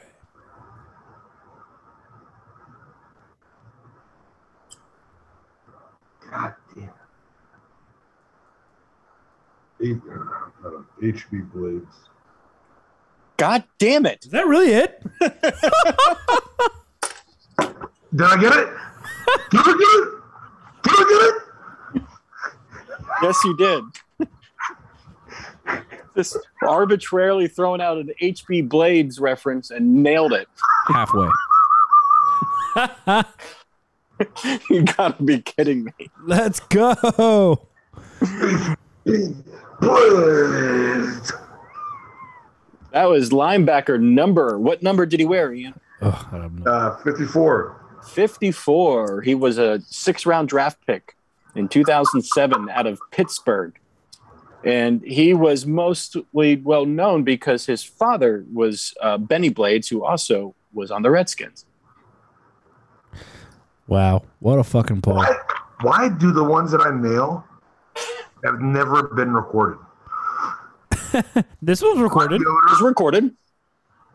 Oh, is this one recorded? Oh yeah, we're still Yeah. on. Oh, hey. Yeah, there. No, you're on. You're on the record, dude. Todd Yoder. Yoder. HB HB Blades. HB Blades. And uh, who did I get? You got um, Madieu Williams. Madieu Williams. Oh, yeah. And I got someone else too, didn't I? You did get somebody Yeah. else, and I'm drawing. two. I'm drawing a blank right now. Was it Marcus Washington? No. It was Marcus Washington. Thank you, Bob. Yep. God damn it! I Yeah, thought, it- like, you- I honestly, like, you guys weren't going anywhere at this point, and like, I was like, oh, I think I got him. I think I got him. Oh yeah, that was not on my radar at all. What a pull.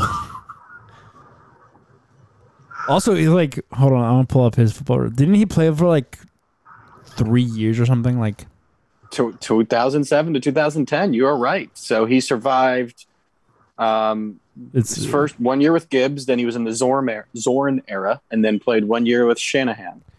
Yo, but fucking um, reliable. All f- uh, looks like so 07, 08, 09, 010. All four years he appeared in all 16 games. He did. He was primarily a special teamer, and he actually started five games in 2008. Good for him. HB, yeah. That's awesome. Damn it! Damn it! Damn it! Damn it! All right. Man, Ian and I are so good at 20 questions. We're questions. so good this game. Hey, I mean, I'm I'm gonna go harder.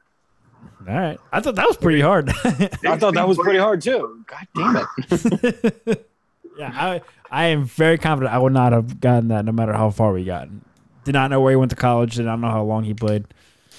Uh, that's great. Well, that's a great way to end this episode. I love that. Owning on a high note for me and Ian.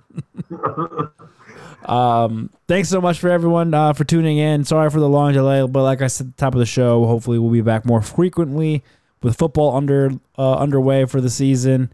Give us a follow on Twitter, Facebook, and Instagram, PMIC podcast across the board. You can give Tom a follow at Tom underscore Natali, at Ian underscore Foster 21. I'm at Bobby underscore Blanco. And uh, Porter is at um, the Jersey Turnpike.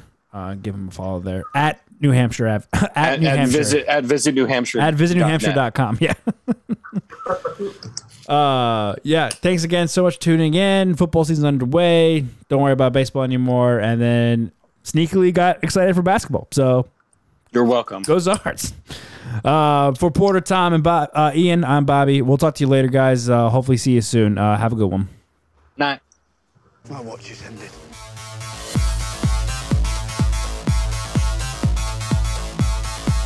This has been Put Me in Coach Podcast. Screw you guys, I'm going